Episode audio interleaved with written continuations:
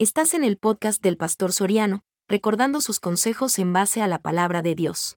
Dios les bendiga hermanos y amigos. Somos el Tabernáculo Bíblico Bautista Amigos de Israel aquí en Ciudad Merdiot. Y estamos ubicados en calle El Pedregal número 14 y 15 frente a Punta, aquí en Jardines de la Hacienda. Y les invitamos a que se congreguen con nosotros de lunes a viernes de 6 y media a 8 de la noche y el día domingo 8, 10 y 5 de la tarde. Ven y forma parte de nuestro equipo de trabajo. Esta es iglesia hasta que Cristo venga. ¡Te esperamos!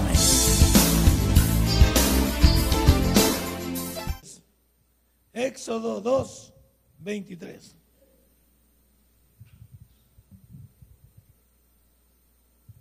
Mire esto aquí. ¿Después de cuánto hacen esto?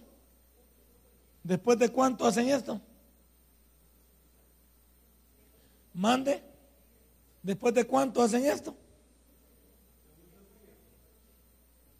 Usted ya está llevando Nuevo Testamento. ¿Cómo no? ¿Está llevando Nuevo Testamento usted? Como que no, en laicos. Antiguo Testamento. ¿Qué dije? Ah, nuevo. Gracias, tía. ¿Está llevando Antiguo Testamento usted? Ahí vieron Éxodo. ¿Sí o no? Entonces, ¿cuál es la respuesta ahí? Déjenlo a la Paquita para aumentarle un punto. ¿Después de cuánto están clamando ahí ellos? Después de 400 años. Habían sido esclavos por 400 años. Y ahora se les ocurrió que tenían que clamar. Y aquí es donde Dios va a comenzar a preparar al, al hombre de Dios. Porque desde el versículo 1 dice que el pueblo venía clamando en aflicción. Y dice ahí, aconteció que después de muchos días murió el rey de Egipto. Y los hijos de Israel gemían a causa de la servidumbre. Y clamaron. Y subió a Dios el clamor de ellos con motivo de su servidumbre. Y, y oyó Dios el gemido de ellos. Y se acordó de su pueblo, de su pacto con Abraham, Isaac y Jacob. Padre y buen Dios, nosotros tenemos una oración preventiva y no una oración lamentativa. Eso es lo que yo le he enseñado a tu pueblo, Señor. Que no debemos de orar con la soga al cuello, con el agua al cuello, ya cuando estamos en una prueba difícil, sino que nuestra oración debe ser anticipada, anticipándonos a todo, porque tenemos un enemigo que también nos anda como león rugiente buscando a quien devorar. En el nombre de Cristo Jesús hemos orado. Amén y amén. Hermano, ¿cuándo clamamos a Dios? Sino cuando estamos angustiados o emproblemados. No sé por qué el creyente le gusta tener oraciones lamentativas. ¿Aquí una oración lamentativa? ¿Cuántos años tuvo Egipto buenos para acordarse de Dios. ¿Cuántos años tuvo Israel en Egipto buenos para acordarse de Dios? ¿Pacas? ¿Cuántos años? Mande. ¿Cuántos años, hermano? Levánteme la mano. ¿Quién ahí? A Paquita lo tengo cruzado, a miedoso. O sea que le impresiono. Es que una vez sé yo que, que les impresiono. 30 años tuvieron. Porque ellos estuvieron en Egipto 430 años y estuvieron 400 años en servidumbre porque los 30 años, primero, José era el segundo de Faraón. Y estuvieron, o no estuvieron bien con José. Y no José era el segundo de Faraón, pues. Y los puse en un lugar bonito. Y nadie molestaba a los, a los, a los, a los judíos. Si después comenzaron a fijar en ellos porque eran inteligentes y estaban, se estaban recreando como salvadoreños, como no tenían televisión, se habían puesto a ser niños. Entonces se habían procreado rápidamente. Y eso no le gustó al pueblo. Pero tuvieron 30 años. Y en esos 30 años, quizás no hablaron con Dios. No fueron agradecidos con Él. No se acordaron quién les había dado esa bendición. Quién les había dado esa, esa particularidad. Esa no se acordaron. Sino hasta, hasta cuando cayeron de esclavos. Y ya no pudieron. Hasta que el faraón ya los iba a poner en jaque. Ya les iba a hacer la vida de cuadritos y comenzó a tener un disgusto con el pueblo de Israel. Hermano, ¿qué estás esperando tú para acercarte a Dios? ¿Quieres que te venga la prueba para acercarte a Dios? ¿Quieres que te venga la enfermedad? Porque, porque Dios, el único elemento que tiene para que nosotros vayamos a Él es permitir que una cosa ocurra en nuestra vida. Porque Él sabe que cuando estamos topados al cerco es cuando lo volteamos a ver a Él. Pero ¿por qué hasta ese momento? Incluso para pruebas como la de su servidor, necesitamos estar preparados y agarrados de la mano de Dios. No arrepentirnos hasta ahí. Señores, pues sí, ya cuando te van a operar, al siguiente día, son patadas de ahogado. Eso ya, pues sí, Dios te toma la palabra, te arrepiente y te lleva para el cielo, pero no tiene ninguna obligación contigo. Porque tú no te has acordado de Él. Porque tú no has querido. ¿Cuántos esta semana? Comencemos bien. Ah, aquí tengo la trompeta. Me han quitado aquí. que no estamos. que vamos comenzando y ya están durmiendo y ya no me gusta. Porque la gente en la televisión me va a poner nerviosa a mí. Miren, el pastor nerviosa va a decir que los tiene a todos dormidos. O el pastor diazepam. Entonces no me gusta que me digan esas cosas, que me pongan apodos. Entonces, y este chacón también, que tanto que está molestando ahí, se duerme. Entonces, hermano, sí, de que, porque después que yo estoy en aguada. Entonces, hermanos, pongámonos ya clarito. Esta semana, ¿cuánto no nos hemos acordado de Dios en nada? Ni a la hora de comer, a la hora de acostarnos, a la hora de mandar a los chicos a la, a la escuela, a la hora de dormirnos, altar familiar, proverbio. Quizás esta semana muchos hemos andado como Lazarillo de Tormes, solos. Hemos andado sin destino. Hemos andado a la buena, no de Dios, no diga la buena de Dios, a la buena suya. Y a la buena suerte, porque muchos claman a la buena suerte, suertudo. No, para el cristiano esas cosas ya no existen. Para el cristiano no existe la suerte. Ya no dejan andar echando rudas, porque algunos todavía echan rudas en, en el pantalón y lo están pudriendo por echarse rudas. Algunos andan hasta una herradura que les pesa más que los pecados. Andan una, una cola, de conejo también. Pata de conejo, una pata, pero es lo mismo. Y bien, yo dije, bien. ¿Ah? Hermano, a usted que está de vulgar ahí con su pata de conejo. Entonces, ¿qué pasa entonces de nosotros esta semana? ¿Cuánto esta semana? Que venimos el domingo, lunes, martes, miércoles, jueves y viernes, que tal vez no nos hemos podido congregar por X o Y situación, pero me imagino que han tenido una vida ustedes, una vida de, de acercamiento con Dios. Pero ¿cuántos hasta hoy desempolvaron la Biblia? ¿Cuántos hasta hoy se acordaron que había culto de milagro? ¿Y cuántos vienen angustiados, emproblemados, casi alicaídos, deprimidos. La depresión es una enfermedad cuando usted siente que ya no tiene solución y es fregado. La depresión no te vaya a agarrar una depresión que eres capaz de, de matarte. No desea uno la vida. Y enfermedades como la que yo he tenido son características de estos problemas. Cuando te vienen dolores, angustias que no sabes qué es, y, son, y no son dolores, sino que son una angustia.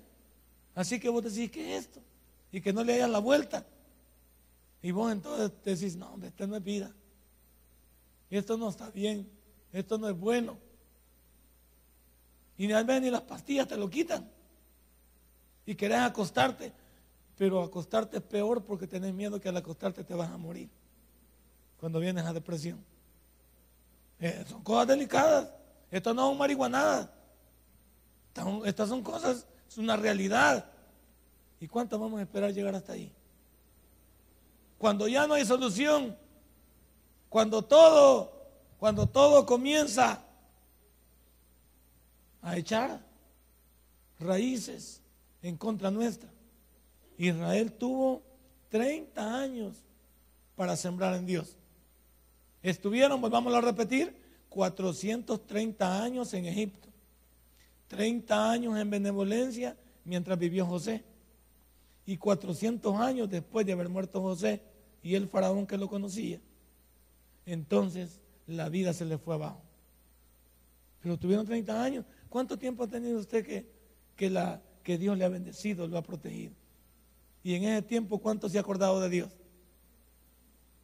¿Cuántos de ustedes, mañana vamos a tener la, la clase de las finanzas, el curso de las finanzas, a las 8 de la mañana lo invito, a las 8 lo vamos a transmitir para Italia en vivo. Ellos lo han pedido y ya que lo pidieron, quiero que usted también lo reciba. Entonces, algunos esperamos estar, porque no cree usted, estos señores que están en Italia. Usted ve que bonito estar, viera qué difícil estar en el extranjero mientras se estabiliza. Casa en que duermen ocho personas en un cuarto, dos catres, para que duerman dos y dos, más dos y dos en otro cuarto, más dos y dos en la sala, y ahí se van haciendo pedacitos. ¿Y los niños? Y a veces nos olvidamos y comenzamos y, y, no queremos entender que Dios tiene la última palabra. ¿Cuánto tiempo tiene usted de no doblar su rodilla? Aquí lo estamos haciendo todos los días. No lo estamos obligando. Estamos esperando que usted entienda que queremos ubicarlo para que usted busque de Dios. No espere estar con problemas para buscar de Dios. Por favor, no espere llegar al final de sus días malos, así como dice el Eclesiastés 12.1. ¿Qué dice? Acuérdate, joven, de tu Creador en los días de tu juventud, antes que vengan los días. ¿Y cuáles son los días malos? En la vejez, porque el cuerpo está muriendo. Porque el cuerpo está muriendo. Y de algo vamos a morir. Pero nosotros le pedimos a Dios que sea lo más tranquilo que nosotros, ¿va? Que, Señor, si vas a hacer, dale de un sopapo, ¿va? Pero no nos tengas en una cama, ¿va? ¿Sí? ¿Y si estar enfermo en una cama? No, no. También decirle, Señor, que me enferme nada más de lo normal, ¿va? y que mis órganos resistan hasta el final. ¿Qué tal la oración? Pero ¿hasta qué hora la quiere hacer? Hasta que ya las placas se le han caído. Y ya no pegan ni con, ni, como se llama el volado, ni con cemento. Ah, vaya, pega loca, usa el hombre, ya vio. Ya no sé si pega yo. ¿Por qué te quieres acostar hasta que ya perdiste los dientes? ¿Por qué te quieres acordar hasta que las canas ya están? ¿Por qué te quieres acordar hasta que ya la cara está ajada? Por eso cuando te dicen cara ajada es cara ajada, o sea, tienen la cara ya. Sí que la cara de uno no es como la cara de una de un adolescente, bonita la cara bien estirada, ¿va? Aquí se le va comenzando a notar a uno cuando se le dan esas pequeñas grietas. Y aquí también yo estoy eh, usando ahorita, ¿cómo se llama? Estoy usando botón, si es botón que estoy usando ahorita, pero tengo que usarlo todos los días para, para que me vaya estirando. ¿Cuánto, ¿Cuánto necesitan eso? ¿Cuántos necesitan también este, que se pintan el pelo? ¿Por qué no se pinta el pelo? Las mujeres ahí dejémoslas en paz, ellas son maliciosas. Con ellas no me meto. Pero ¿por qué los hombres se pintan el pelo? ¿Por qué usted ingeniero se pinta el pelo? ¿Ah? Ah, no, es natural. Ok. ¿Por qué no van a pintar el pelo? es que usted ya, siente que no se ve igual y quiere verse más que ah, Y sí se ve más joven, pero no concuerda. Y algunos son más locos, se pintan el cabello y el bigote todo. No entiendo, ¿verdad? O se pintan el bigote y todo aquí. Y más cuando ya tiene varios días uno de echarse el tinte, se le va poniendo rojizo aquí atrás, o blanco, no sé cómo. Y más cuando ahí vienen esas lluvias y usted se va aquí le cae todo el tinte. ¿Por qué esperar en los días? ¿Por qué esperar en los días? Va? Cuando las piernas van a fallar. O nos van a fallar las piernas. Pero pidámosle a Dios que no, que no nos deje a pie. Que siquiera pues, que nos deje con un tic nada más. Si por lo menos con un tic ya me, ya me, rebusco. Pues. Por lo menos más. Pero ya andar a gatas con bastón o con andadera, va que es bien delicado. O en silla de ruedas. Pero ¿por qué esperar hasta ya viejos a orar, digo yo? ¿Por qué no comenzar así como usted que tiene sus 19 años? Así va. Buscar de Dios a los 19 años. No, que cuando es que la gente quiere venir a Dios? Cuando ya está viejo. Pero la iglesia grandota está llena de qué? De viejitos. Todos van ahí eh, como las, como las 5 de la mañana en guinda para la iglesia. Pues si ya no hay para dónde correr, pues. ¿Para dónde vamos a correr cuando ya está? Si ya no hay para dónde ir. Usted ya siente que la pelona ya lo anda persiguiendo. Y cuando siente que la pelona casi me lo acerca, usted comienza a ver hasta visiones, ¿no es cierto? Ve diablos donde no hay, ¿no es cierto? ¿Por qué hasta? ¿Por qué? ¿Un bicho no ve diablos? ¿O un bicho ve diablos? El bicho le dice que va a morir se mueren los viejos. El bicho de las enfermedades, se enferman los viejos. El bicho no está pegando en enfermedad. Es más, si le da un dolor de cabeza a un bicho, el bicho juega pelota con un dolor de cabeza. Ese bicho va, a buscar a la novia con un dolor de cabeza. Viene que se lo dé a usted, lo deja doblado. Ahí lo deja quieto. Y allá va para el seguro a pedir tres días de incapacidad por gripe. Pregunta, pregunta, ¿por qué esperamos hasta ese momento? Yo quiero que usted haga suyo Eclesiastés 12.1. Acuérdese cuando puede. No vamos a decir joven porque joven uno quiere hacerlo siempre. Aunque sabemos que ya no es. Yo le pregunto, ¿cuánto es joven? Porque joven es el alma, los puentes son bien. No, pero no nos demos casaca. Algunos ya estamos viejos. No nos demos casaca. Ya estamos viejos. Que nos queremos dar una pequeña terapia, otra cosa. Pero ya estamos viejos. Ya sentimos que el, que el tiempo no, no, pasa de casualidad. Y por eso es que hay veces uno se acuesta bien y en la mañana no le funciona una pierna. Y uno tiene que comenzar, no se fía de uno, se levanta y la mayoría nos sentamos a, la par de la cama y hacemos esto. Eso es agarrar energía. ¿Se Un bicho no agarra energía, ¿sí? El bicho se levanta de la cama y se tira. Usted dice, tira, va de boca. Uno comienza, ¿ve? Ah, y agarradito también de la que van a ir de boca uno también. Agarradito. ¿Por qué? ¿Va? Y se acostó alentado, va. Se acostó alentado y, y se levantó. Con que no funciona, el volado le ha quedado la, la cabeza así, ¿ve? Son gajes del oficio. A un cipote no le da eso. Un bicho no le da eso. Nada que ver. ¿Por qué esperar? Si usted cuando tiene esa potencia, va, cuando tiene esa energía, se puede acordar de Dios. ¿Por qué cuando usted tiene energía no se puede acordar de Dios? Acuérdese de Dios. Haga el elemento usted de acordarse de Dios, pero todos nos acordamos de Dios cuando el tiempo se ha perdido y se ha acabado. Cuando la gente, y no solo cuando el tiempo está acabado, cuando la gente va para el hospital se acuerda de Dios. Cuando la gente va para la cárcel se acuerda de Dios. Cuando la gente va para una cita de algo extraño se acuerda. Cuando va a biopsias, va a exámenes médicos, ¿se acuerda de Dios? Sí. ¿Y por qué no acordaron de Dios antes de ir al médico? Por eso yo le invito algo a usted. Cuando usted vaya al médico, vaya, pero encomiéndelo primero a Dios sus exámenes. Señor, yo voy a ir porque tengo que ir a examinarme. Pero Señor, en tu nombre mis exámenes salen negativos. Pero hasta que le dan que está positivo, se acordó de orar. Ya está positivo, ya se vio. Que está positivo. Su oración va a ser lamentativa, va a ser ahí, ¿ve? Porque preventiva, usted cuando comenzó a sentir un dolor, uno cuando siente dolores se ubica en el órgano que puede ser, ¿sí o no? Señor, que no vaya a ser mi hígado. Pero en el nombre del Señor usted se toca y impone su mano.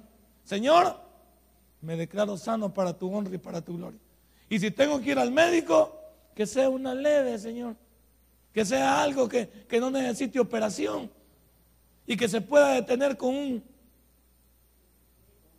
con un, no, con un, sí, con un antibiótico, ¿verdad?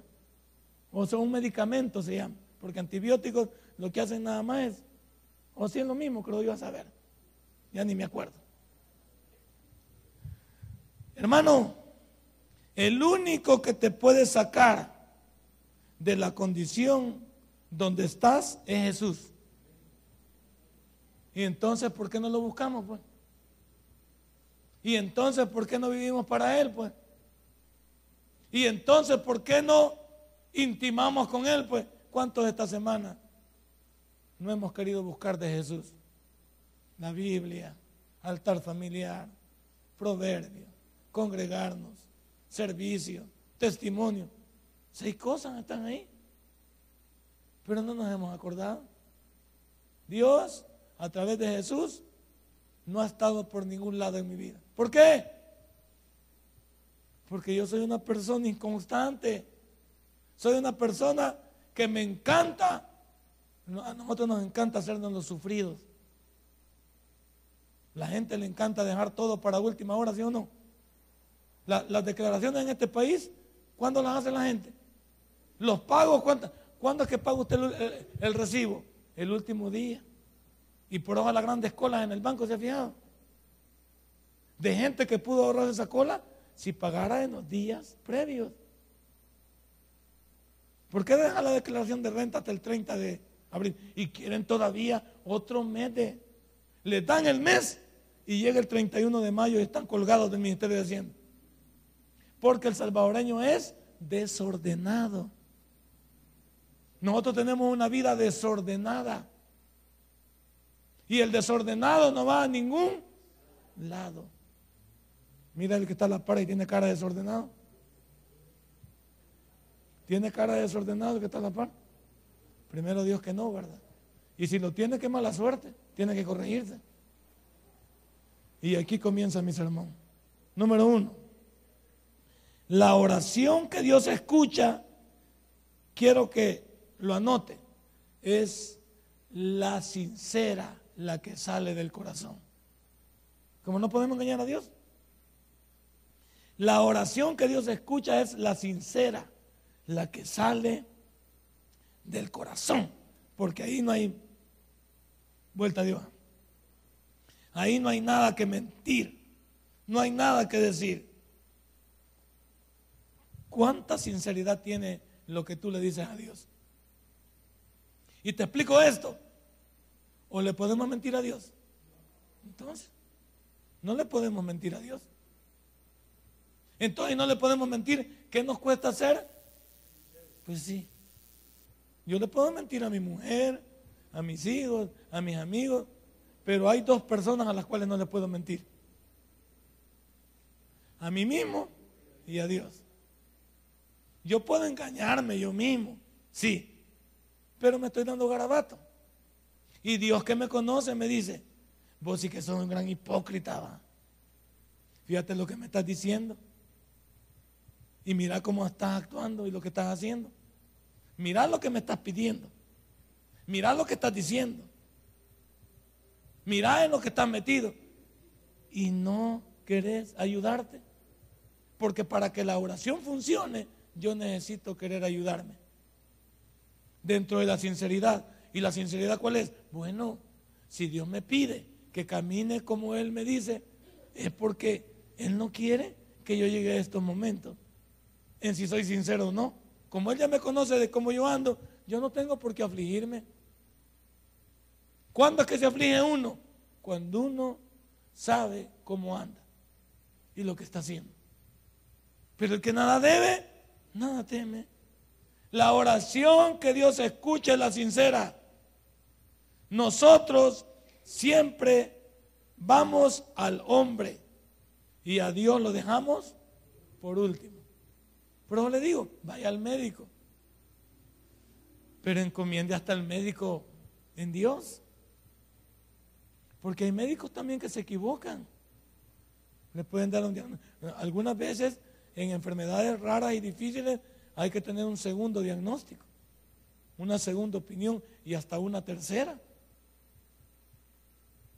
Pero con Dios no necesitamos tres o cuatro opiniones, va. Lo necesitamos solo a Él. Y entonces, ¿por qué estamos yendo a perder el tiempo donde no hay? ¿Cuántos de nosotros estamos acudiendo a amistades, a fetiches, espiritismos, encantadores, profanadores, locos que hay en este mundo que creen que nos pueden ayudar? Y nadie nos puede ayudar si no Cristo Jesús es el único que nos puede ayudar.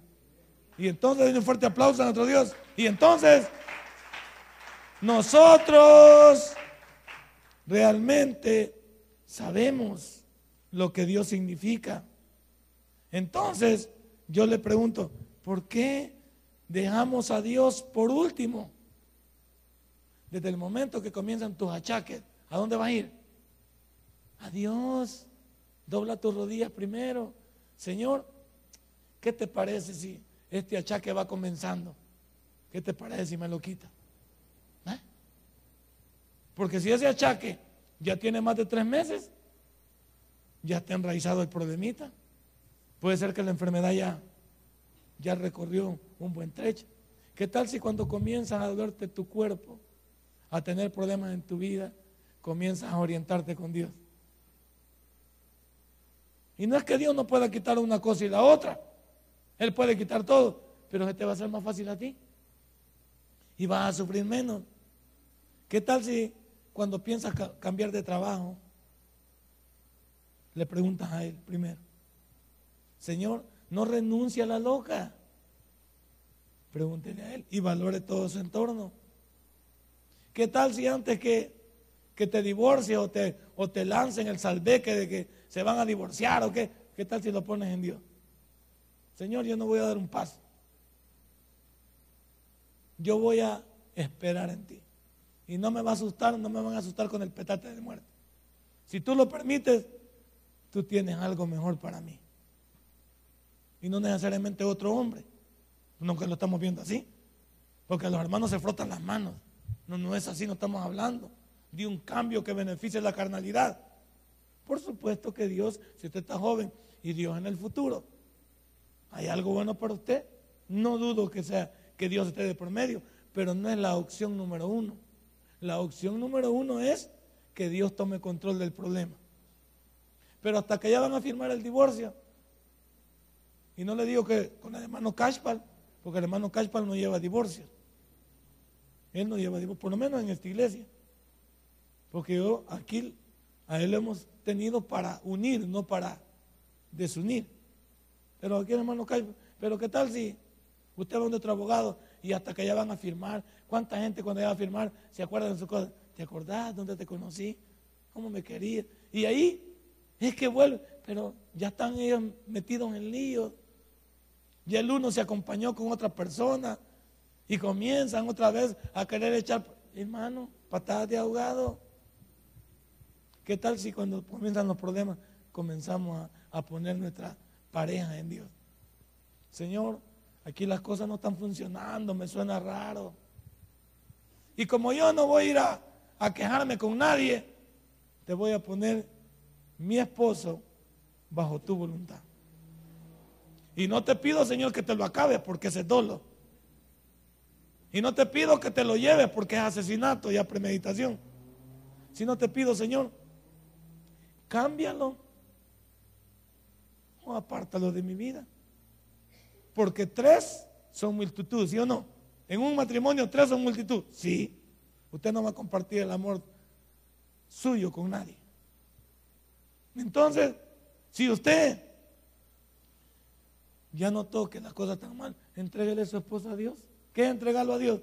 Señor, yo me uní con este hombre con expectativas. Él ya no quiere. Bueno, Señor, que no sea por mi lado que se rompa el lazo. Yo no me voy a echar ese tiro, porque yo soy temerosa de ti. ni voy a andar contando en hombre ajeno, porque si le cuento a un hombre, ese hombre me puede ganar la moral y me puedo meter en un lío. Señor, ¿con quién va e-, ella? Con Dios. Y todas las noches no regaña al hombre. Sí, desgraciado que ya sé de dónde venís. No, usted lo sigue, Señor. Tú sabes lo que sigues haciendo. Y no se sigan martirizando. Tú sabes lo que sigues haciendo. Señor, yo sigo esperando en ti. Sigo confiando en ti. Tú tienes la última palabra. No pone a sus hijos en revancha en el matrimonio. No los pone a hacerse leña porque una es la mamá y otra es el papá. Y nunca lo dejarán de ser aunque se separen o no. Voy a sacar la trompeta otra vez que este hermano es un necio, va. Pero bien, lo voy a dejar porque, porque va a que los asuste y tengo miedo botarle en la mollera, pero. Entonces, imagínese, imagínese hermano, ponga su matrimonio en Dios. Si su esposa también es el problema, póngale en Dios. Sus hijos, que ya comenzaron a, tomar caminos locos, ¿a quién se los va a dedicar? Porque usted incluso esos niños que hizo al inicio, los presentó delante de Dios aquí. Y si ya los presentó, sus hijos también están fregaditos. Porque como sea Dios, de acuerdo al Proverbio 22.6, instruye al niño en su camino. Y aun cuando fuere viejo, no significa que no se va a ir, se puede ir, sino que aunque se vaya, Dios lo va a arreglar. ¿Cómo, no sé? Destartalado. Él lo trae y antes le decían Chepito y ahora le dicen Boca Sola, porque todos los dientes los ha perdido. Pero Dios lo puede traer así.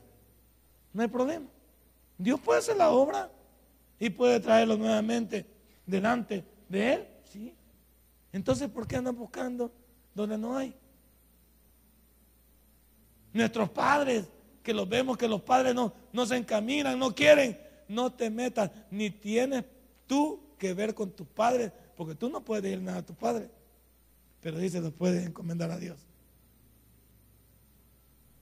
Y entonces, pues, ¿cuál es la oración que Dios escucha? La sincera, la que sale del corazón. Entonces, ¿por qué dejar a Dios por último? Israel tenía esa, esa mancha. 30 años y no pudo venir a agradecerle a Dios. 400 años y comenzaron al final a llorar. Nosotros también vamos a tener que decir que algunos nos lamentamos, nos quejamos entre nosotros mismos. Ay, hermana, aquí donde me ve no he dormido. Y la hermana dice, ¿a mí qué me importa? Pues sí, como alguna hermana van salida. Ay, hermana, viera que, que lo que estoy pasando. Viera que este muchacho. Usted tiene un problema y se lo trae a, otra que tiene otros problemas. Perdóneme, estamos amolados. ¿Qué hacemos con, contarnos las cosas entre nosotros? Un pequeño chambrerío hacemos ahí. La hermana, pues sí, porque la hermana, ella le hubiera gustado trabajar en comunicaciones. Licenciada en periodismo, la señora, solo que nos sacó el título. O el señor. Y, hay gente, ¿no es cierto?, que no se le puede contar nada. Porque automáticamente le pica la lengua. Y es que a quien no le encanta contar algo cállate que te tengo la última. A no saber lo que le está pasando al hermano Osmin. A ver qué te parece. La mujer le pegó y ya casi lo quiere dejar. Y él como no tiene valor de levantarle la mano porque la mujer ya le ganó la moral. Ah, no, hombre. Y solo esto averiguaste. No, espérate. Si apenas comenzaba a contarme cuando llegó la Dinarde, entonces ya no me digo, charro, charro. Ya no me contó nada.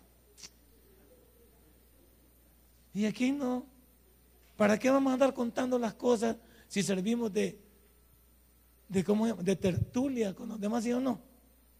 Servimos de que nos andamos allí comentando a que no sabes que fulano de tal, ¿qué pasó? Lo echaron del trabajo. Y no averiguaste por qué. Yo creo que por porque es lo primero que dicen, ¿no es cierto? ¿No es cierto? Es que la gente es metida y mentirosa. ¿Qué hace usted contándole a la gente lo que le pasa? Vaya primero con Dios. Ahora, no digo que no salga usted, hermano, quiero que oren por mí. Ah, es distinto. Pero no va primero a llorar usted. No, hermano, si viera cómo he estado, si más me muero. Y ni sabíamos que estaba muriendo. Ni sabíamos. La gente no sabe. Y no tiene usted por qué conmiserarse. ¿Cuántos de nosotros nos encanta llevarnos las cosas entre nosotros? Quejarnos, orar en hombro, perdón, quejarnos en hombro ajeno. Pasan una cosa y nos encanta ir a la, hasta gente pagana, a la tortillera, a la dueña del, del súper, hasta gente que se sienta a la par de nosotros en el bus. Y usted para dónde va y, y ya le comienza a contar. Usted no conoce a la gente, ni sabe quién es. Hermano, dejemos de estar yendo a llorar en hombro ajeno, porque Israel tenía siempre esa maña de llorar entre ellos. El libro de los números significa el libro de las murmuraciones. Era el libro de las quejas. Israel vivió quejando. ¿Y por qué? Pues? ¿Y qué vamos a comer? ¿Les daba maná? No les gustaba el maná. Y no hay agua. Y no hay esto. Y no hay lo otro. Siempre, mañana. Uno, dígame una cosa. Y lo voy a decir así abierto. Hay veces en el matrimonio, si no estamos peleando por algo, no estamos a gusto, sino peleamos por, por bayuncadas. El señor estaba viendo la televisión y le quedó viendo a, a un artista. Y la mujer le dijo, ¿te gusta la mujer? Y la vieja esa ni la conocemos. Es artista, hay gente que le gusta pelear. Es que yo veo cómo te le quedas viendo. Y siempre están mentándola a ella. Sí, pero si yo ni la conozco. ¿Cómo no? Le, le has de estar mandando en el Facebook alguna invitación. O le está, ¿Cuánta gente? No, si ha habido locos. Cuando salían esos programas de mi universo, las mujeres se acordaban que no, y vas a ver la mi universo. ¿Por qué no me miras a mí? Y el hombre se le quedaba viendo. Por eso no, no lo por eso no lo vemos. Claro. ¿Se acuerda que los problemas de mi universo, lo que era? El hombre le encantaba. Las mujeres que ahí no estaban en mi universo. El hombre le encantaba. Y, no le encantaba cuando venían a la, vestir. No, cuando venían, ya venían los trajes. y ahora las de traje de baño. Ahí venía el viejo a agarrar pues. ¿Por qué? Va? Y la mujer se enojaba, ¿sí o no? Porque el hombre le gusta codiciar. Y la mujer se siente desplazada. Y la mujer comienza a alegar con el hombre y a alegar con un artista que nunca en nuestra vida la vamos a conocer quizás. Es que vos estás enamorado de fulana de tal. Para comenzar, que me hiciera caso. Y para eso, esas viejas no están en el rol de nosotros. Esas viejas están en la bayuncada del desmadre y del desorden y del y de la pura feria. Y nosotros con la cora para el bus, ¿creen que nos van a venir a buscar? Y nosotros colgados de la 101D, que casi quedamos sembrados en un poste, ¿creen que nos van a venir a buscar? Va que hay señoras locas, va. Y hay hombres locos también. Hay hombres locos, chollados. Y por hoy, pero yo creo que las mujeres sufren más por tanta telenovela que han visto. Aquí hay señoras telenoveleras. Señoras que han visto hasta unas sus 10 novelas en la vida. Más la de ellas, 12. Y estamos armando ese paquete. Hermano, Dios no escucha esas oraciones, bayuncas, esas cosas que estamos yendo a quejarnos. Entonces Dios dice, si, si te vas a quejar con fulano, ¿para qué vas a venir después conmigo? ¿Para qué vas a venir hasta el final? Muchos, cuando sufrimos más, entonces nos acordamos de Dios. Cuando pasamos por el fuego, cuando la prueba nos llega al colmo de sobrepasarnos, allí es donde comenzamos a creer y a sincerarnos con Dios. ¿Por qué tan tarde? Sigo yo lo mismo. ¿Por qué tan tarde? No venga Dios cuando el tiempo ya pasó. Cuando el tiempo ya se fue. Cuando la película se llama Lo que el viento se llevó. Ya no hay, pues. Cuando lo que el viento se llevó y usted usa peluca, pero está pelón. Ahí sí es pega, loca, mira. Ahí sí está la pega loca. Entonces ya usted está en otro nivel, pues. En un buen viento se le va el, se el, el peluquín. Y entonces se nota que estaba pelón. Mejor, y otros, yo no sé por qué no están poniendo pelones, o quieren usar peluquín o usan cachucha. ¿Por qué? Refresque la pelona, hombre. Saque. A relucir lo que tiene. No está pelón, pues. Yo no sé por qué la gente se avergüenza de lo que es. Ya uno ya está. Yo no me, yo si me voy quedando pelón, no voy a usar peluca, ni voy a usar este, este gorra. A mí me dice mi mamá que mi papá tenía entradas. Eso significa que uno se puede ir quedando, va. Pero yo digo, bueno, si me quedo pelón, bien. Si no, seguimos. ¿Pero cuál es el problema? Que usted quede pelón. Es como que usted está quedando choco y no quiere usar lentes. Use lentes porque ya está. Está quedando choquito. Entonces, no, es que, y quiere alucinar, ya no ve. Ya no ve. Entonces, ¿qué tiene que usar? Ya llegó la. Llegó y tiene que hacer. Algunos perdimos los dientes y tenemos que usar placas. Peor este, que nos digan puente roto. Entonces usemos, usemos. Muchos de los que somos adultos no tenemos dientes nuestros. O son injertados. O son puentes tanto de quitar y de poner. O sea, tiene su vasito usted ahí donde los deposita en la noche. O son aquellos que todavía los sostiene y los puede tener. Pero vaya. ¿Cuándo tenía que haber cuidado usted esa muela y esos dientes? Cuando estaba joven. Ahora le toca el odontólogo. Pero qué miedo da ir al odontólogo, ¿sí o no? Más con esas inyecciones para que le ponen a uno. Se lo van a dormir. Y lo tienen con la boca abierta como una hora. Y peor a uno que le agarra la sofoca, que cae y se, se muere. Pero ¿para qué necesidad de llegar a eso? Si no hubiéramos, así le digo a mi hijo, cuide sus dientes. Pero como estos bichos no me los cuidan, no quieren, no quieren. Entonces debemos de entender, ¿por qué hasta que llegamos a la parte final, cuando sufrimos mal, nos acordamos de ir a Dios? ¿Cuándo es cuando vamos al, al, oftalmólogo? Cuando ya estamos mal.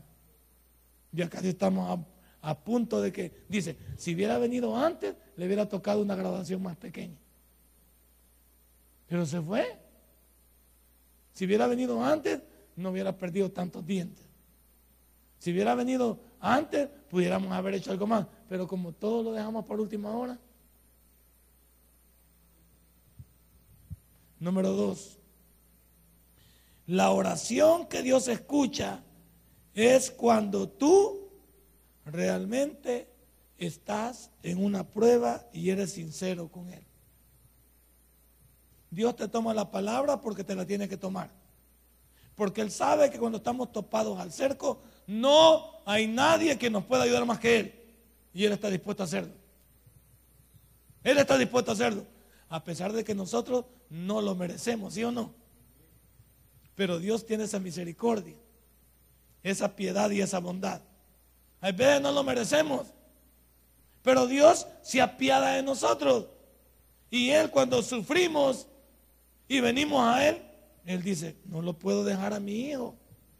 Dios se compadece de mí a pesar de mi, de mi infidelidad. Yo soy infiel y Dios permanece. Porque si Dios me pagara como me he portado hoy, hoy mismo me tenía que ver Hoy mismo, ¿ves? no tenía que haber dado Juan. Hay algunos que tenía que haber quedado el cuerpo descabezado. Porque hoy este día posiblemente no dimos la hora con Dios. Y pero nos estamos llamando cristianos y que Dios le bendiga y que amén. pero no estamos. Pero Dios entiende nuestra humanidad y dice, si no entiendo yo a este loco, ¿quién lo va a entender?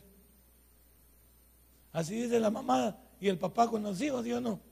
Si mi hijo es Loreto, yo lo conozco desde chiquito. Este bicho así ha sido, siempre ha sido atolondrado, siempre ha sido sofocado. Entonces, y cuando viene con los problemas, normalmente los hijos, la gran mayoría, aunque algunos son muy sinceros, ¿cuándo es que visitan a sus padres muchas veces? Cuando tienen problemas ellos.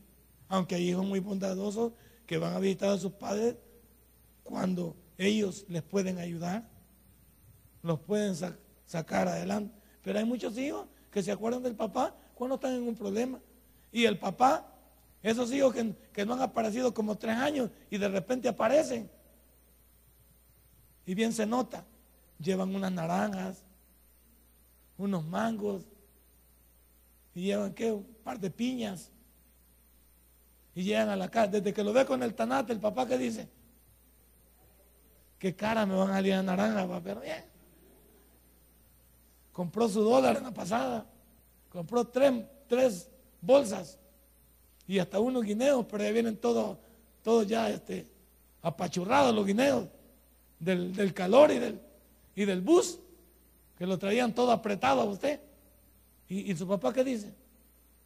Y ya cuando, ¿qué tal, papá? ¿Cómo está? ¿Y qué tal te ha ido? yo, viera, papá, que me ha ido mal. Sí, se te nota. Y, y, pues sí, papá, ¿y vos cómo has estado? Yo bien. Sí, sí, es cierto, papá. Y pues sí, y, tus hijos, ah, papá, ahí caminando. Unas veces ahí, pues, ya. Y, ¿y qué te trae por aquí? Pues así. Ay, que quería verte, ajá. Y después de eso, Papá, no, te, no tenés por ahí unas. Como estos no, no andan hablando poquito, unos tus 100, tus 100 dólares por ahí. Porque ahorita tengo una, mi cosita por ahí, los cipotes, no he podido pagar el colegio del bicho. Y en el microbús ya no me lo quieren llevar. Y vos sabés que ahorita como estamos con lo de las pandillas, vaya a ser que lo maten. Y yo dije, voy a de mi papá porque mi papá no va a permitir que sus nietos sufran la muerte. Ahí va la política, ahí la lleva, ahí la lleva. ¿Sí o no? Y ya, pues si ya le metió en, fila al pobre viejo. Y ya le dije, puña, hasta me hiciste ya a mí parte de la muerte de tus hijos. Pues. Yo no espero, no esperaría menos de ti, papá. ¿Y, qué hace el viejo? Espérate, pues. Y ya va a sacar un. Y le dije, aquí estate, no vayas a ir a vigiarme. Porque el viejo va a sacar un cumbo, como tiene varios cumbos donde, guarda las cosas. Y tiene varios cumbos donde agarra las cosas y las guarda. Y él va a sacar los 100 pesos y se los da. Y quizás a algunos le dan hasta un poquito más, ¿no es cierto? Le guardan unos 125. Para que sepa que me equivoqué, pero es para su bien. ¿Cómo es Dios con nosotros? Va? Igual, hijos pródigos somos. Venimos cuando ya estábamos comiendo lo, lo de los cerdos. ¿Y Dios qué hace? sale corriendo y nos abraza, nos pone la mejor túnica y nos pone el anillo y nos pasa adelante. Así es Dios. Pero yo le digo una cosa, pero no abusemos, hermano. Dios es grande, pero no abuse. Porque si no, solo usted va a estar llegando al llegue. Siempre va a estar llorando. Hermano, también Dios es fiel a su pacto a sus promesas. Y esas están regadas por toda la Biblia o no. Pero todas las Biblias tienen promesas con condicionales. Así es que no se le olvide ver la letra pequeña como cuando firma un. Porque ahí estaba, es lo que estaba diciendo Messi, que estaba, él había firmado los contratos, pero no los había leído porque confiaba en su papá. Uno cuando firma algo no confía en nadie, tiene que leerlo. Y se ha fijado uno cuando va a, la casa, a las casas a sacar hablo de las casas comerciales, saca una cama, un televisor y uno firma la carrera sin leer. Y por eso cuando pasa un problema, no hay como reclamar, porque usted no leyó las condiciones del trato. Y por eso lo pasan. Usted firma un seguro. Sabe que está de moda que usted le, le ofrezcan un seguro. Pero el seguro decía que usted no muere en el ascensor, no le daban nada. Bueno, si usted muere en un accidente y el accidente es premeditado, no le dan nada. Depende cómo lo juzgue el perito, evaluador. Es que todo tiene su trampa. No crea que le dicen, hey, tenemos, si el incendio es intencional, no le dan nada. Entonces, todo tiene una condicional, pero nosotros no leemos la letra pequeña. Y aquí, ¿qué hay que leer? La Biblia. La Biblia. Esa hay que leer. La Biblia para que no nos engañen. Número tres, cuando tú oras, serás escuchado, ¿sí o no? Porque cuando yo hablo con Dios, se hace el sordo él. Ni un padre, cuando usted le habla a su papá, ¿sí o no le escucha? Y dice, papá, ¿me escuchas? Perfectamente, hijo. El papá se hace el medio para, para, para meterle todavía salsa al problema. ¿Me oís? Si te estoy oyendo. Pero como el papá lo nota batido, quiere, quiere darle un poquito de, ¿verdad? De que entienda que, no se le va a hacer así todo fácil. Y por eso, cuando uno le va a dar algo a un hijo, primero lo, lo sentencia, ¿sí o no? Y los hijos, a veces ya están acostumbrados. Voy a ir donde mi papá, aunque ya sea la gran loga que me va a pegar. Pero me va a dar 50 dólares y ahí va a morir. Entonces la parloteada me va a costar 50 bolas. Ahí está. Pero usted vea que su papá le está hablando y usted no está escuchando eso. Usted está pensando qué va a hacer con los 50 bolas. Así somos nosotros también con Dios. Estamos hablando con Él, pero estamos pensando en qué vamos a hacer después. Y no bueno para Dios, sino malo en contra de Él. Porque somos personas que no entendemos lo que Dios quiere para nuestra vida. Entonces, cuando tú oras, serás escuchado. Dios no ignora nuestra oración, ni nuestra condición. Dice, el que viene a mí, yo no le echo fuera. Venid a mí, los que estáis cargados y trabajados, que yo os haré. ¿Va? Ahí está. También el tiempo lo maneja Dios. ¿Qué significa? Que mi milagro viene en el momento justo. Ni siquiera cuando yo quiero. Porque cuando yo quiero, se llama animalada. ¿Sí? Pues, ¿Para cuándo quiere el milagro usted? Para hoy. Y acaba de venir después de siete meses de andar por el mundo.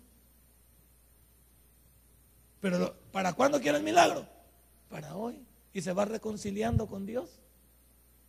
Hoy aterrizó, anduvo de excursión, pero hoy aterrizó. Está bien. Dios se lo puede dar hoy, sí se lo, sí se lo puede dar hoy, porque Dios conoce el momento justo en que usted va a ser mejor beneficiado con ese milagro y va a ser mejor agradecido. Porque hay gente que le dan las cosas y no son agradecidos. Usted le da algo a su hijo y su hijo lo agarra. Uno que se quede esperando. Que por lo menos diga gracias y no vas a decir nada, desgraciado. Yo ahí le diría a mi hijo y no vas a decir nada. Muchas gracias, vaya. Pues sí, pero decía algo. ¿Por qué? Estamos ayudando. Hay gente que le, se le y ni siquiera muestran agradecimiento y todavía bravo. Mira, este, vos querías 100, pero yo solo tengo 80. Y solo dejo tener, ¿no? Ah, pues no estoy nada. Mendigo con garrote. No, hombre, no. Uno dice, vaya, por lo menos eso me sirve, papá. Con eso ya la hice. ¿Qué, haces con estar peleando con el viejo si solo lo tiene? Y le está dando todo lo que tiene. Yo no le daría nada al, hijo ese incircunciso. ¿Por qué? Y no mire cómo me está tratando. Anda a buscar, si por ahí tenés más. pues, por, por esa vaya un carro, no estoy más vos. Darle buscarte por otro lado, a ver si buscas, si encontrás vos. Pero aquí, sí. Yo, o Dios no tiene sentimientos también. Y Dios nos ve a nosotros y nos ve y dice, sí, yo te tengo misericordia y todo, pero vos sos, no sos abusado, sos abusadorcito. Vos de esos eh, no sos animal, sos animala. ¿Sí? Vos no sos astuto, vos sos vivísimo, ¿sí? Son demasiado. Y, Dios nos conoce. Y Dios dice, bueno, aquí te voy a tener un tu rato, pues. Aquí vas a tener tu patillo un tu rato, quejándote y todo, pero ya vengo. No me voy a olvidar de vos. Porque si ya veniste con un corazón sincero, solo te voy a hacer sentir que las cosas no son fáciles. Porque lo que fácil viene y lo que no cuesta nada, no se aprecia. Dele el carro suyo a su hijo. Dice que délo para que le vaya a dar una vuelta. Tal vez no regrese ni él ni el carro. ¿Ah? Préstele el carrito. No. Póngale las cosas a su nombre. Posiblemente lo deje en la calle. Si, algunos, por eso los hijos no se les hereda en vida todavía. Porque hay quienes le dan vuelta, vuelta gato a uno. No todos, ¿verdad, ingeniero? Gloria a Dios. Que ya tengo un alero. Es para que mi esposa no diga que yo soy el abusivo. Entonces que somos dos ya que estamos en la misma jugada. Entonces, tenemos que. Porque mi esposa, mi esposa me dice, dáselos. No, ¿por qué? Todavía no. Es el momento justo. No, pero ya. No, no, no, no. No es así. Así que tranquilita vos. Si no, a vos te voy a sacar del testamento también. Así que tranquila. Y mira que vos tenés más parte en el testamento de que no estés mejor intercediendo. No. Hay veces los padres debemos dejarle sentir a nuestros hijos cuánto cuesta. Si siempre nos agarran de, viaje de agua, nos van a dejar en la calle. Y hay veces subir, hay padres que, que de plano dejan todo, pero nunca es suficiente para ellos. Y Dios es lo mismo. Hay cristianos que nunca Dios será suficiente. Nunca están satisfechos. Nunca Dios les ha hecho nada. Somos malagradecidos. Antes que clamemos, Él ya tiene la solución, ¿sí o no? Como Él es, ¿qué es Él? Omnisciente. Él conoce todo. Antes de que yo le clame, ya dice, ¿sabe qué dice Dios? Así dice, mire, un día de esto va a venir mi hijo ¿Cómo él está en el futuro? Un día de esto va a venir mi hijo. Ya va a caer por ahí. Porque ahora estoy. Y como Dios siempre nos está esperando, va. A los que no quieren venir, Dios nos está esperando en dos lugares: en el hospital y en la cárcel. Porque en el, en ya no, porque ya te palmaste. Ahí no hay, ya no hay regreso. Dios te está esperando en la cárcel y en el hospital. Ahí nos está esperando. Y en el hospital ya vemos que las enfermedades son los que nos llevan ahí. Los problemas. Y la cárcel, todos los insabores de la vida. Y Dios dice, un día de esto va a venir mi hijo. Tiene días de no venir. Él dice que anda gozando el mundo, que anda dando una vuelta por el mundo. Pero ya va a venir. Y yo lo estoy esperando. Y tengo su solución. Dios la tiene. Él no se ha movido. ¿O, no? ¿O se ha movido él? No. Él está en el mismo lugar. Finalicemos con esto. Llevemos al Señor nuestras cargas directamente, porque Él tiene nuestra solución. ¿Qué significa directamente? Sí, pero yo debo de llevarlas a Él. No ande buscando compadres, como esos cristianos también que dan, que dan cólera. ¿Cuáles son los cristianos que dan cólera? Del, del día del culto de milagros. ¿Cuáles son los cristianos que dan cólera del culto de milagros? ¿Para dónde va, hermanita? Para la iglesia. Ahí me lleva en oración, oye. ¿Y usted vieja loca que no puede venir aquí? ¿Que no puede venir usted aquí? No puede. ¿Y usted, hermano, no puede venir? ahí, me lleven oración a, mis hijos y usted no puede venir a orar por ellos. O no se puede hincar en su casa. Hay quienes les gusta eh, que, que, le lleven la, la matata, que le lleven la pesa. y no digo que no vaya a haber intermediación, sí, la hay. Pero hay algunos, esos que piden oración, ¿qué quedan haciendo? Viendo la Copa América. Esos que van para el parque a pasear el chucho. Ojalá que el chucho ahí los atropelle. A pasear el chucho. Otros a qué van? Volados para el cine. Otros volados para, para les gusta ir a comprar en el, en el tiempo del culto. Todo el día han pasado viendo televisión y a las cinco y media han todos que iban al super selecto. ¿Usted cree que Dios no sabe? Que todo el día hemos perdido la televisión. El día domingo lo ocupamos para lavar, para planchar. Lo ocupamos para, para visitar a los parientes, para ir aquí allá. Y que no hemos tenido seis días para nosotros. Hasta el sábado. Ahí va para la cancha el viejo. No juega fútbol, pero ahí va a ver los mascones. A que le peguen un su pelotazo, una su pedrada. O le echen pica pica. Y ahí vaya también con, su uniforme. Ya, ya no puede ni caminar. Y cree que va a jugar fútbol. Y lo dejan a la banca. Solo van para que dé lo del arbitraje. Y que pague la cancha. Está bien. ¿Usted cree que Dios no sabe de todo eso? Hermanos que pueden cerrar el negocio, ya le fue bien durante todo el día. Y no lo han cerrado. Y tal vez en la hora y media que cierran les caen los tamales para robarle todo lo del día. Ya Dios le había señalado que en sus ocho horitas ya estaba todo para que se vengan para el culto y después se vayan con su familia a comer. Pero no, quieren estar hasta las nueve abiertos con el negocio. En la noche, la noche no trae nada bueno. En la noche todos andan ya viendo a quién le ponen. Porque en la noche han archiviado uno, que hasta la sombra le asusta a uno, porque que la noche no trae nada bueno. Entonces, ¿usted por qué espera?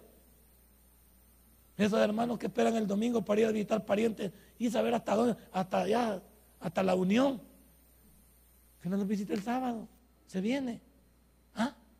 Haga espacio, hombre. Haga espacio. Arme su programa. No lo digo por nadie en particular, estos hermanos son perversos. Estoy diciéndolo por todos nosotros. Es como yo, ¿va? Yo estoy en un tratamiento, pero ¿qué hago con quedarme en mi casa? A mí me han aconsejado que me acueste. Si siento sueños, tengo que acostarme. Pero yo le digo a Dios, Señor, yo te he pedido vida para servirte. Entonces, si otros locos andan por ahí en sus desmadres y yo estoy en tu casa, ¿qué me puede pasar en tu casa? Yo aquí estoy, con un tratamiento de seis meses. ¿Y para dónde corro yo? Para acá. Mañana aquí voy a estar a las 8. Y el domingo va a estar todo el día porque todo el día tengo culto. Y yo puedo decir, ah, me debo de quedar acostado. Mentira, me van a ver la televisión. Me acuesto en la hamaca. Me voy para la cancha a dar una vuelta. Allá salgo a ver de pasmada, a ver a qué veo. A ver qué están paseando los chuchos. Y, ahí están las muchachas con los niños. Y ahí anda también el carro que pasa, carro que sale. Allá viene un Subaru, aquel es Toyota. Aquel, ¿Qué hago haciendo eso? Contando. ¿Sí o no? Perdiendo el tiempo. Pudiendo aprovecharlo aquí. Pudiendo aprovecharlo aquí. Algunos no vienen al culto porque no quieren. Porque no quieren. Sencillamente. Y hay que decir la verdad. Hay veces no venimos porque no queremos. Por eso yo dejé de regañarlos. No venga cuando el pastor diga, ni cuando usted quiera. Venga cuando Dios le dé la oportunidad de venir. Porque si le preguntamos a usted si quiere venir, usted no quiere venir. Entre una excursión para, para Roatán y venirme para acá, ¿qué escojo yo? Roatán. Playas con agua turquesa, con mucha ¿verdad? Eh, peces de todos los colores. Y me van, ¿sí? ¿Qué tal? Entre que me regalen un pase para el cine doble y venir al culto, usted y el papachún para el culto, para allá, para el cine, al 2 por 1 con el niño motor. Van para allá. Porque el culto es aburrido, no. Y no siempre vamos para el culto. ¿Y qué hacemos en el culto? ¿Y que no aburre la iglesia? Mire, hermano, si antes no aburría estar en el mundo, pues, a mí no me aburría estar con mis amigotes. Todos los días salíamos a chupar. Porque el bolo no nos respeta. Yo como siempre he andado con bolos. Lunes salíamos. El lunes salíamos a chupar porque las gallinas no ponen. El martes salíamos a chupar porque ya casi íbamos llegando al ombligo de la semana, que era miércoles. El miércoles chupábamos porque ya casi es jueves, un viernes chiquito. El jueves se seguía chupando porque ya viene el viernes. Y el viernes el cuerpo lo sabe, que es desmadre completo. Ahí va. Sí, uno siempre tiene excusa. En los equipos, usted chupaba si ganaba. Chupaba si perdía llorando. Y chupaba si empataba porque le echaba la culpa al árbitro. Siempre hay una excusa. Así que hermano, dígale al que está a la par, nos hablan hermano, dígale. Nos hablan. Nos hablan. No te hagas el loco, dígale. No te hagas el loco. Denle un fuerte aplauso a nuestro Dios. Si este mensaje ha impactado tu vida, puedes visitarnos y también puedes buscarnos en Facebook como Tabernáculo Ciudad Merliot. Sigue con nosotros con el siguiente podcast.